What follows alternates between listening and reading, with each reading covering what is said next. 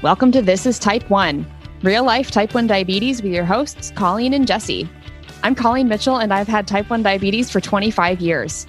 I'm a life coach, author, and speaker. I also work full time as a process analyst in the power industry. I'm passionate about type 1 diabetes education and showing others that this disease doesn't define me. I'm Jesse Tuggy, and I've had diabetes for nine years. I love hiking and painting. I'm looking forward to working as an engineer after I get my degree in college.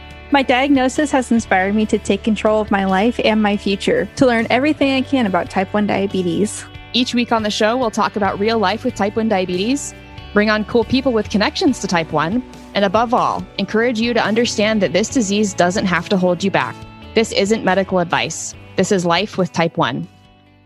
Welcome to episode 75 of This is Type 1, real life type 1 diabetes with your hosts, Colleen and Jesse. Today, we're talking with Dania Al Khatib. Dania shares the rebellious side of diabetes and what happens when hospitals and doctors treat people with diabetes like numbers instead of humans. Jesse, you are up with a win of the week. Yes, I am up for the win of the week this week. So I wanted to talk to you guys about contacting colleges and their disability offices. So this last week, I signed up for housing MSU, Montana State, which we all kind of figured I'd be going to at this point. And one of the questions on the sign up sheet was Do you need any accommodations? And I put yes. And about an hour later, I got an email asking to contact the disabilities office because they didn't have my paperwork on file. But the win of the week is kind of going out to the school for being so on it and on top of it when it comes to accommodations with for students with disabilities. I'm actually pretty impressed. So, yeah. Anyways, Colleen, what's our fail? I have a couple fails to report. The first is that I needed to change my site at one in the morning a few days ago because the insulin just wasn't working. I went up to like over 200, 220 twice. That was fun. It was on the last day of my site anyway, but it was just super annoying. And I had to inject some extra insulin with a syringe to bring myself down. Again, I had to do that twice. And my second fail is that my insurance company sent me letters saying that they're not covering my test strips or my Novolog next year, which is non medical switching. We've talked about that before. So now I have to jump through those hoops of either getting an authorization letter for my Novolog after testing Humalog again. So that'll be fun. Or asking my insurance if they cover Fiasp, which is also manufactured by Novo Nordisk and is also a fast acting insulin. I'm guessing they won't because it's Novo Nordisk. And if they're not covering Novolog, they probably won't cover Fiasp, but I have to ask. So I have to put that on my calendar to call insurance and find out. So that's fun. Jesse, what is our diabetes hack this week? That really sucks. I just want to say, Colleen, that like sucks. Anyways, so our hack this week also connects to the win, where you should be going to your colleges when you're applying and going to talk to your disabilities office about what accommodations they can offer. Um, this is pretty important because if you go low in like the middle of a test and then you can't like complete the test or finish it, the teacher in the college can give you extra time because it could be required depending on your disability or what you what you're going through. They also might be able to give you like retakes or extra time that they wouldn't offer other students because of what you've got going on. Also, talk to your doctors about what accommodations or insight on what papers you might need. Dr. Thompson helped me out with that a lot. She was very on it when I told her that I got in. She's like, Have you contacted their disabilities office? Okay, do you know what you need? Here are some things that you might need to fill out, blah, blah, blah. She was super awesome. So definitely talk to your doctors. They're totally for you going to college. And now let's get into the interview with Dania. Hi, Dania. Welcome to the show. Thank you for coming on. Hi, thank you for having me. We'll just get started. Give us the rundown of who you are and the role that diabetes plays in your life. My name's Dania. Um, I'm from the tri state area and I'm 28 years old. Was diagnosed when I was four, studied English, into art and stuff like that. And diabetes has always kind of been there. Don't really remember not having it so it's it's really cool to just be able to like talk about lifestyle and how it affects lifestyle and how to coexist with it instead of having it define you. So I think this is a really cool opportunity to sort of discuss those things. So, what's the story of your diagnosis? Like, did your family know anything about diabetes before then? Any family history? Um, type 2 runs in our family. So, like, you know, the older aunts and uncles and grandparents. Type 1 isn't common. I'm the only one who has it. I was four years old and I kept wetting the bed. And my mom was like, all right, we're putting her in timeout, but nothing's changing and she knows better. Something's not right. So she was a smart cookie and took a urine test and I was like, hey, test this, the doctor's office. And they ran some tests and we're like, yeah, she she has diabetes. They rushed me over to, I believe it was Yale, New Haven. And I stayed there for about a week. And we just, it was from there, it's just one huge learning curve because this was something we'd never dealt with before. Like insulin was a scary idea because nobody had been taking it. It was always, you know, pill and lifestyle. So this was an adjustment. So do you have any like favorite things about having diabetes? I feel like in today's society, diet and being health oriented is such a big thing. And I feel like diabetics sort of have an upper hand on these conversations. Like it's something that we've always had to sort of pay attention to before it became a trend or before it became such like a wide broad subject that so many people were interested in. So it's cool how it sort of like intertwines and correlates with like these topics but it doesn't just pertain to like me because i'm a diabetic. It can go for anyone but it's something that i can say and it's knowledge that i can have for those conversations which is really cool because everyone likes to feel like they know something. But also, even just like growing up, like it was a great excuse to get out of class. Or like, I still I use that today. right. Or even just like, I was a very, I had a healthy appetite as a kid. So I remember going to the nurse's office and checking my blood sugar, and it'd be like, let's say 106 or 160. And I'd be like, maybe if I pretend not to see the one, I'm 60. I need crackers and juice, please. Just snack. not the best idea. And they caught on pretty quick, but those are some some fun moments growing up with it. Are there any like least favorite or like things you really don't like about having diabetes? I think I sort of had an aha moment where it was like, all right, I accepted it as part of my identity and it wasn't something that was so taboo or I needed to hide. But there was a time where I was checking my finger, like if we were out, I was going to like the bathroom, or I was self conscious as a kid walking around with syringes. Like I didn't like to do it, you know, at the restaurant at the table or check underneath the table. I think those things, just the self conscious part of it before you really accept it as like not a downfall, but just like, hey, I have this, whatever. So that part was difficult. And I think also growing up and it's like class parties and stuff, needing to wait to eat that cupcake until you got home, that was tough. Again, I had a healthy appetite. I loved foods, especially sweets. But I think just finding that balance, I think, especially in your youth, is hard. And I think that would be like the biggest downfall. Or even like working out. Sometimes you're like in the zone and you're like, feel my blood sugar dropping. Like, you know, just things like that. Yeah, definitely. I can totally relate to the blood sugar dropping one. I did a couch to 5K like last year. And towards the end, most times my number would be double arrows down, 55, and I have to shove my face full of Smarties in the middle of the run. Fun. The worst feeling. Yeah. So you mentioned syringes before. How do mm-hmm. you manage your diabetes now? Do you have a pump, CGM, pens?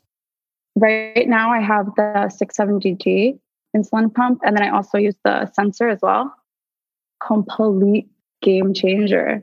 There was one day that it like I needed to get it replaced, and the Medtronic was really good about sending me a new one. And I don't think I wore a pump. It was like eight to 12 hours of just not having a pump at all. And I had absolutely no control.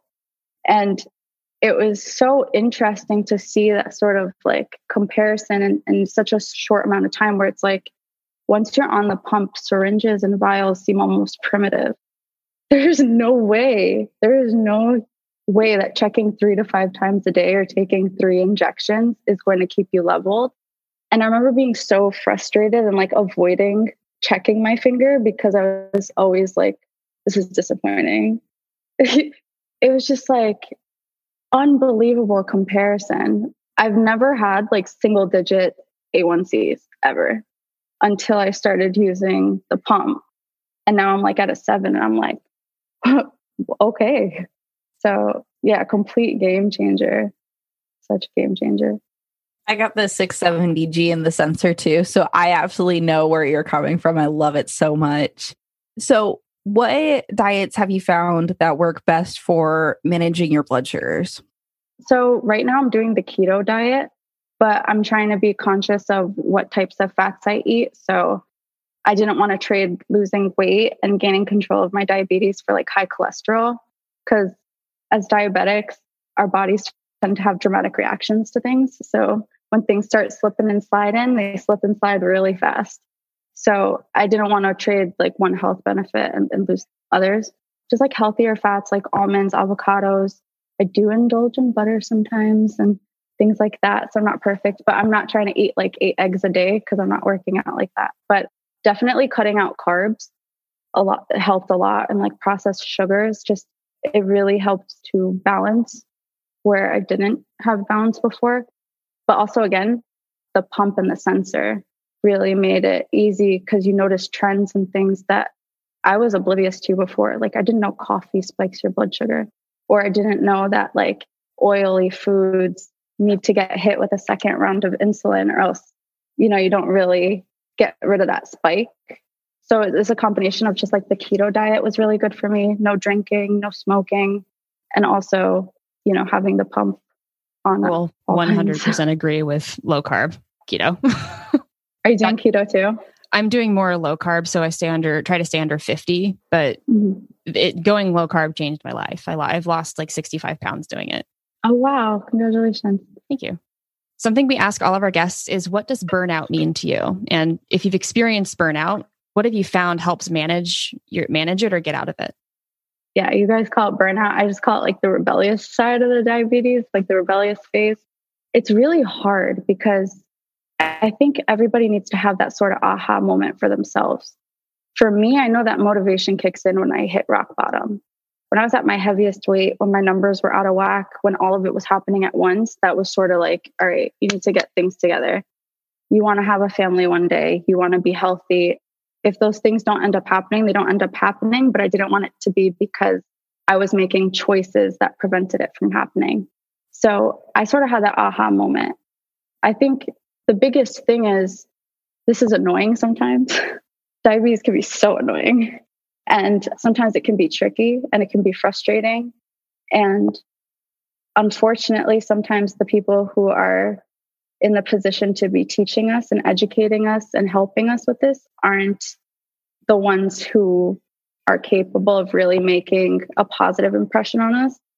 If you're not satisfied with your doctor, go ahead and change it. I know it's annoying to like go look for another one, but go ahead and change it. Like if you feel like you're in a rut and like maybe one day you're really bad anxiety, the next day your blood sugars, it's a new day your blood sugars won't reflect that anxiety because you're waking up refreshed. Like, don't be discouraged by like one day or a week, but make go ahead and make those changes. I feel like the biggest thing is like your healthcare professionals that you're working with. If you don't feel comfortable with them, how are you supposed to feel comfortable doing what they're telling you to do? Who's teaching you is such a big part of it. You don't want to feel like a burden asking questions and you want to understand this, but sometimes you're like, maybe if I ask, it's like I'm wasting more of their time. They think I'm stupid. I think that's a big part. Change those other factors and you'll you'll start to see like a domino effect. You have to take care of one thing at a time because you, you don't want things to again slip and slide. It's going to be very difficult to get out of. Yeah, totally understandable. So, what are some major changes that you've seen with diabetes over time, like therapy diets, life expectancy, general expectation of diabetes. So, what are some major things that you've seen? I don't know if it's because I'm getting older and I'm just aware of more or if it's actually changed, but I feel like it's not such an uncommon topic to come across anymore either. I feel like there's more exposure on the, the conversation surrounding diabetes and just care around diabetes. It's not as unheard of. It's not as like uncommon. So that definitely helps. And also, I think just the technology is absolutely amazing. Like these pumps are nothing compared. I tried to pump once in high school, and let me tell you, based off of that experience, I was very reluctant to go in the second time. I was like, if there's going to be an error, it's not going to be a mechanical one. It's going to be because I messed up. And every kink, every issue I had with it before, they've fixed it, they've smoothed it out. It's unbelievable how close they've gotten to an external functioning pancreas as they could, where it's almost like emotional because you're like, oh, okay, like maybe it wasn't all me. Like maybe it was just I didn't have the tools I needed to get this under control. So I definitely think it's like a dual thing where it's like the technology is really advancing and in a way that it's intimidating at first, but it's very easy to understand. Again, going back to the team you're working with, when you're working with the right people, and also how diabetes is is a normal conversation now. It's not it's not something you don't really hear about and it's not something you feel like is taboo. So it's definitely a two-sided thing. I like that you brought up that it's becoming more commonplace to talk about because one of my face masks has powered by insulin on it. And I completely forget that it's there because I'm you know wearing the mask and I can't see myself. But I went to a like a car toys to get something installed on the car and the guy who who checked everything out, he was like, Where did you get that mask? And it took me a moment to process and I was like, Oh, it's on Etsy. And he mentioned his wife has type one. And so I was like, Oh, that's cool because you don't usually run into people who are married to type ones unless mm-hmm. you're at an event or something. But it was just really cool that having that just outward, I guess, expression that I have diabetes, even if I forget about forget that it's there, that other people can bring it up and then I can start talking about it. It's a really cool thing. So knowing what you know now, what do you wish you'd mm-hmm. done differently in the first few years of diagnosis or that your parents had done differently since you were diagnosed so young? I wish that we hadn't gotten so fixated on those big names in the health world, like the healthcare world. You hear about Yale, Columbia, this, that, and they have like these wonderful reputations. And I feel like you almost get fixated on that instead of the individual that you're working on. And I'm not faulting those places, obviously, but I feel like times are changing too with the approach. And when I was younger, they almost wanted to like scare me into taking this seriously, where it built an anxiety around the appointments and around diabetes itself. So it was never like, hey, like I'm going to take care of this, I'm going to do this. It's a, why are your numbers like this? what did you oh like are you doing that like you know it was very intimidating as a kid so i wish that it had been more took it at face value instead of for the reputation that things had before like publicly and, and in media and stuff like that and i think also too is just a big thing growing up again is like feeling like you're a part of something feeling like you're a part of the classroom that you have things in common with your peers that you can have a piece of candy with the other kids that you can have that cupcake because those are very important growing up like socially. And when you feel like you can't participate you feel other you feel marginalized and then you start to almost despise having this thing. It turns into a seed of a pity party that grows and grows and grows and that leads to that rebellious phase because these aren't good things that you're associating with it and you're young so those things are, are so important so I feel like if I could go back in time, I would say, no, you don't need to be working with this person.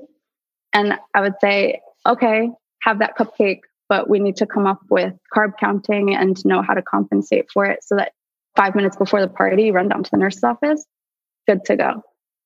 Because they do make a lasting impression. This episode is sponsored by Shape and Foster, a 12 month lifestyle development app that brings together experts in finance, mental health, life coaching, yoga, nutrition, and fitness. It's a one stop shop for improving your life, one guided month at a time. It's a community based app, which means you can interact with all the other members and the experts, just like you would on social media. But it's for people serious about improving all aspects of their lives.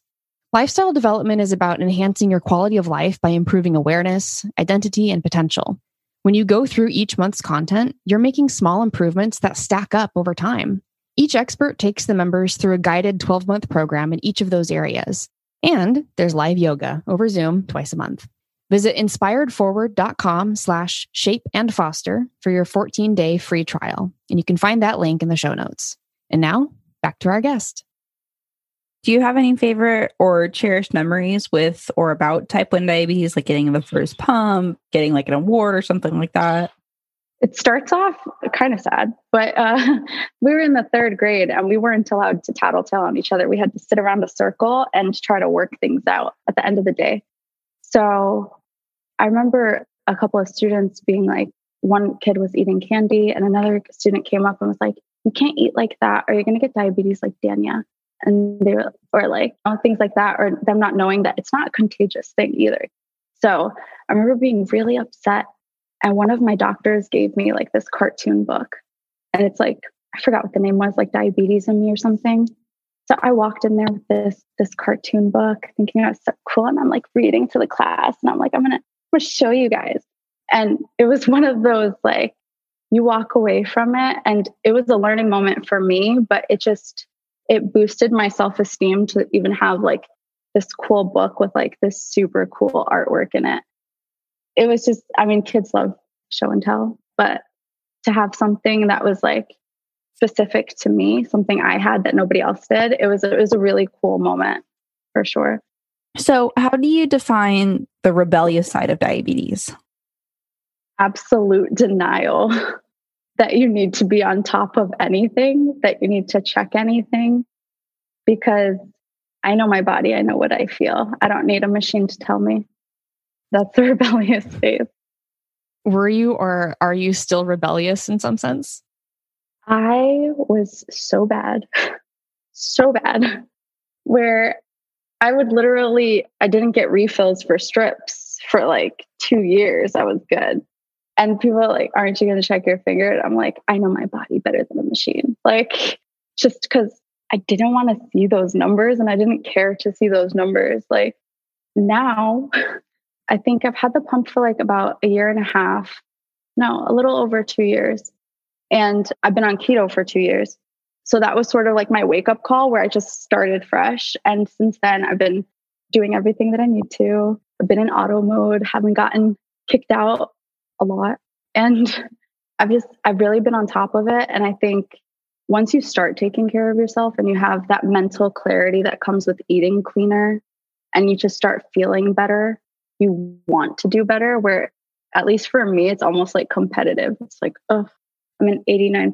I want to be in the 90s. Like, so right now, I think I'm in like a good place, especially compared to before.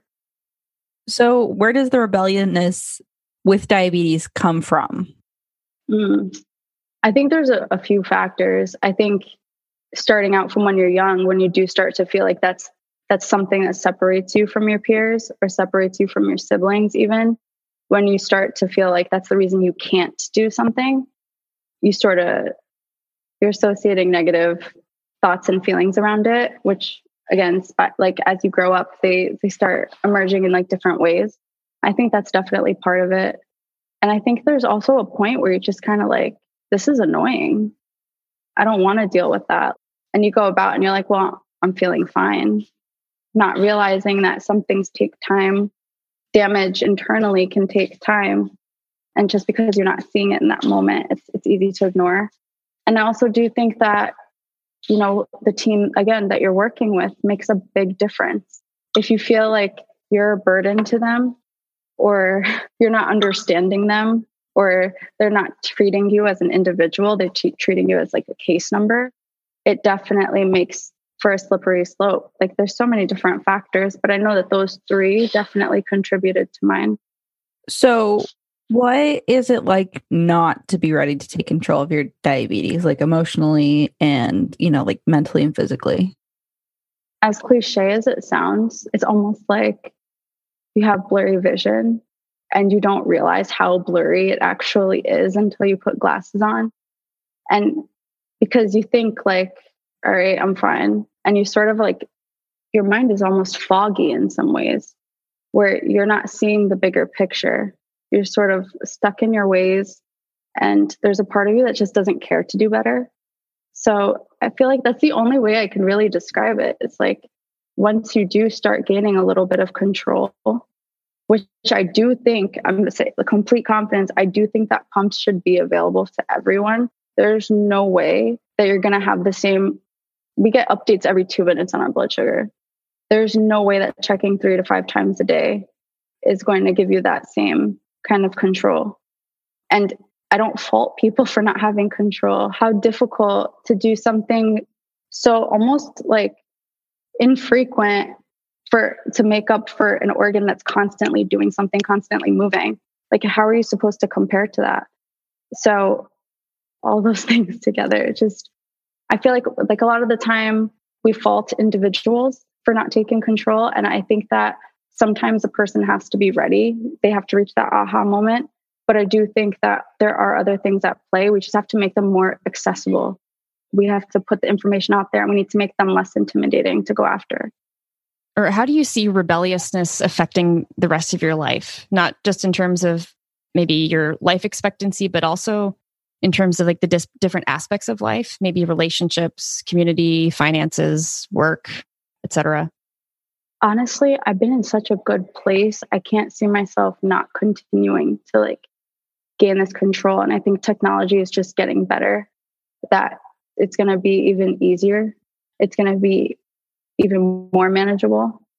But I do think that it's important in other aspects because when you have a clean, a clear mind and you feel good and you're actually doing good, you're able to put good out there. You have good energy to you. You want to do better and I also think it's considerate of all those other things. Like you're going to work better because you're like a well oiled machine now. You're not like, mm, mm, mm, like, got to take care of this. My blood sugar's too high. I can't function right now. And even in terms of like relationships, is hopefully everybody, you know, wants to find somebody that just gets them and you, and you want to build a future with them. I think that going into that, you want to put your best foot forward as you would want for them and you don't want these, life is already stressful. if we can avoid some hiccups, especially health ones, because you only, you have your health and things come and go, but your health is forever. Like you need to take care of it. Going into those relationships to not add that stressor of just, is she okay? Does she need help? Like I haven't heard from her. Did she, did she pass out? Those things are important, especially if you want to like build a family. I think that was that was one of my motivations not that i'm trying for one yet but god knows it may or may not happen but i didn't want it to be because of something i wasn't taking care of so those definitely play a role like i think everything is connected this is a part of of who we are it's not just what we are but if you take care of that it's it's a part of a machine a well-oiled machine you don't take care of this piece all those other pieces aren't going to turn properly so it's definitely important. So you you've said that there are a lot of people who've been treated like a number by healthcare professionals in their mm. youth. What does that treatment actually look like and how do you see it follow those people into adulthood? It's unfortunate because I feel like that aha moment happens way later. There's sort of like you're almost turned off to taking care of things and there's such an anxiety around appointments that you're like nah, let me let me skip this appointment i'll make another one i'll make another one keep pushing it off pushing it off it's not until you're in your 20s like i was four in my 20s taking care of things. And i know that there's a few patients in that work with the same team i do who have similar experiences at the same places. So it's unfortunate because you see it sort of trickle down in other ways. So that that's one side of it. And then also just uh, the technology part of it i feel like. I remember getting my first pump and walking out of there afraid to touch a button because i didn't want to mess things up because i didn't understand the technology i was hooked onto it was more like what was the least amount of information i could have been given in the quickest amount of time where it was like a check like this had already been discussed without true understanding of what i was dealing with and the technology I was walking away with. And I think by not having those tools, you, we're just inviting more issues in the future instead of resolving something in that moment, taking that extra five minutes. It ends up creating a lifetime of of problems and quite possibly complications too. How do you manage appointment anxiety? I got to a point where I was just like, all right, woosah, we gotta go. And then I stopped taking my mom with me because I was like, I do not need a witness to out me. I'm gonna lie about some numbers and um, hope for the best. My A1C outed me, not my mom this time. It's fine. I can talk my way out of it. Okay. but um, that ended up becoming the thing. And eventually I switched teams and that anxiety just sort of went away. They were really hell bent on educating me and like really thinking outside of the box for me as an individual and looking at me for the numbers I was giving them in like the lab results, but also my family history and taking my goals into consideration. So that anxiety isn't there anymore, but it took a really long time. That's why I'm really encouraging to say to people is like, if you're not happy with the people who are teaching you and you're not happy with the information or the feeling that you get after those appointments, then switch who you're working with. Would you consider that uh, changing of teams firing your endo? Sure, it'll make me feel better. yeah. so, it, what what's kind of your overall experience with endocrinologists? I don't want to say that they're all awful because there's been some amazing ones, but it really it really does take the right fit. This is a personal thing, even though it's you know a doctor and stuff. It's it's like this can get very personal and it touches on so many other parts of your life that you have to be comfortable with who you're talking to and you have to be comfortable with their vision of it as well. If you're meeting with somebody who's a visionary and they're so excited for the technology coming out, then that's one thing. But then there are some doctors who are a little bit more old school and they're just like, yeah, that sounds cool. And they don't really know much past that. So it definitely takes the right fit you are basically describing my pediatric endo and my current endo. really? Old school versus super excited about all of the new stuff. It makes a difference. It like really when does. your doctor is excited to share these things with you, you get excited over possibly trying them. Yeah. So it definitely makes a difference. Do you have any advice for diabetics who are struggling to control their diabetes? I say take a minute to yourself and think about the things that you really want to achieve outside of diabetes not having anything to do with diabetes. Think about all of the goals that you want to set, all of the things that you wish to accomplish. That could be career, that could be relationships, whatever it is. And once you have that, that's a goal that you can work towards, but you have to get your diabetes in check so that you can reach it in the most efficient amount of time and feel good about getting there. I think it starts with one change. Like don't be discouraged if things don't aren't perfection a week after starting, a day after starting. It's very frustrating and it's very annoying because it's all hit or miss, but it's it's trial and error with this. There's no so have patience with yourself. Be forgiving to yourself. It's not you. It's a very complicated thing at times. But once you gain that control, I guarantee you those goals that you set up initially will just seem so much more achievable. 100%. Do you have any projects that you're working on right now that you're really excited about? Well, I have my Instagram that hopefully I will be doing keto food, sort of trying them out, letting you know if they're worth the money or save your money and your wallet won't yell at you later. Things like that. I also want to do like just like shorts on diabetes.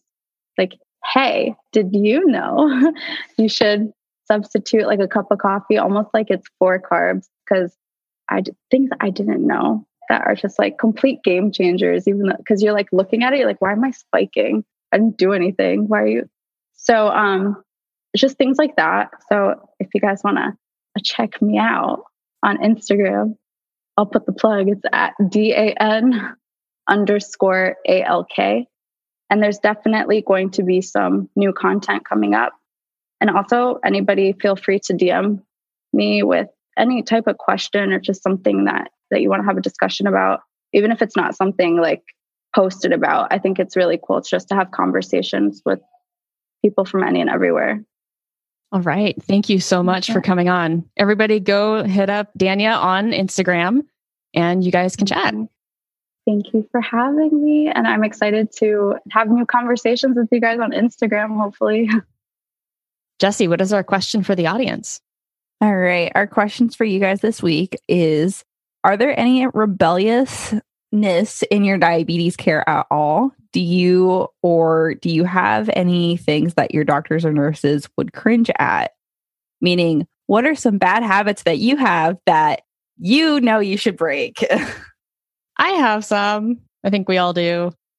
I think the big one for everybody is not changing their lancets, which honestly I don't do. And also going low carb was kind of rebellious for me, but I didn't even realize that until I was a guest on another podcast called This Might Get Uncomfortable. And we talked about how going low carb actually was kind of rebellious because it's not the norm for type 1 diabetes. And then mine's around the same. I never change out my poker like ever. I don't think I've changed it out in the last couple of months. So I'm sorry. That's kind of disgusting, but you know, at the same time. And then one really bad one that I have is that so when my CGM falls out, I don't put it on like the next day or the same day. I actually kind of forget about it, which is a really bad habit. And I just leave it off for like two or three days. And then I'm like, oh, what am I missing? And then I put the CGM on. So it takes me a second to process, but I always get there. Why do you just like f- completely forget about your blood sugars being visible like that? Out of sight, out of mind kind of thing. So it'll be on the charger, and I've got the charger just sitting in the box and everything. So it, it's there, it's present in my mind. And plus, you know, I'm just sitting at home. So it's not as though I, I really need it at the moment. It's more of like, it's like I know I can manage my diabetes without it. So I don't necessarily have to have it on all the time. So yeah. I guess that if that works for you. I mean, it does. And then I put it on. I'm like, wow, this is so much easier having this on. So it's a lot easier with your CGM on. And of course, I love it. It's just sometimes I'm just like, ah, I need my stomach to heal a little bit because the adhesive does kind of tear up your skin just a tad. That is it for this episode of This is Type 1. Thank you so much to Dania Al Khatib for coming on as a guest to the show. You can find Dania on Instagram at DAN underscore ALK. You can find the show notes at inspiredforward.com slash episode 75. That's the number 75. And if you're interested in being a guest on the show, please fill out the form on our podcast page at thisistype1.com. Our music is by Joseph McDade. I have a free Facebook group where I coach people for free in the comments, and I go live on most Saturdays. You can join life and mindset coaching by visiting the link in the show notes. I'm on all social media as at Inspired Forward. You can find me on DMP, that's Diabetes Management Platform, as at Colleen Mitchell with a space. And our email is colleen at inspiredforward.com. And I'm on Instagram as at JJ underscore Crystal KAT. Please feel free to send me questions or comments you have about type 1 diabetes or about the show. If you do reach out on Instagram, make sure that you mention you're a listener of the show because sometimes you get those spam messages and that's not good. Thank you so much for joining us. And be sure to listen next week when we talk about habit change strategies and life improvement, focusing on people with diabetes. Remember, you control your diabetes, it doesn't control you.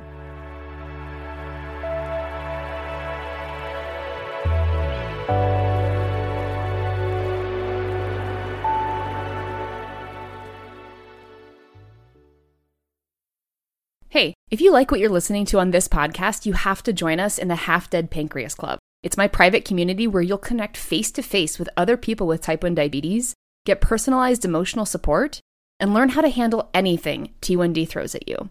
Join us over at inspiredforward.com slash community. I can't wait to see you there.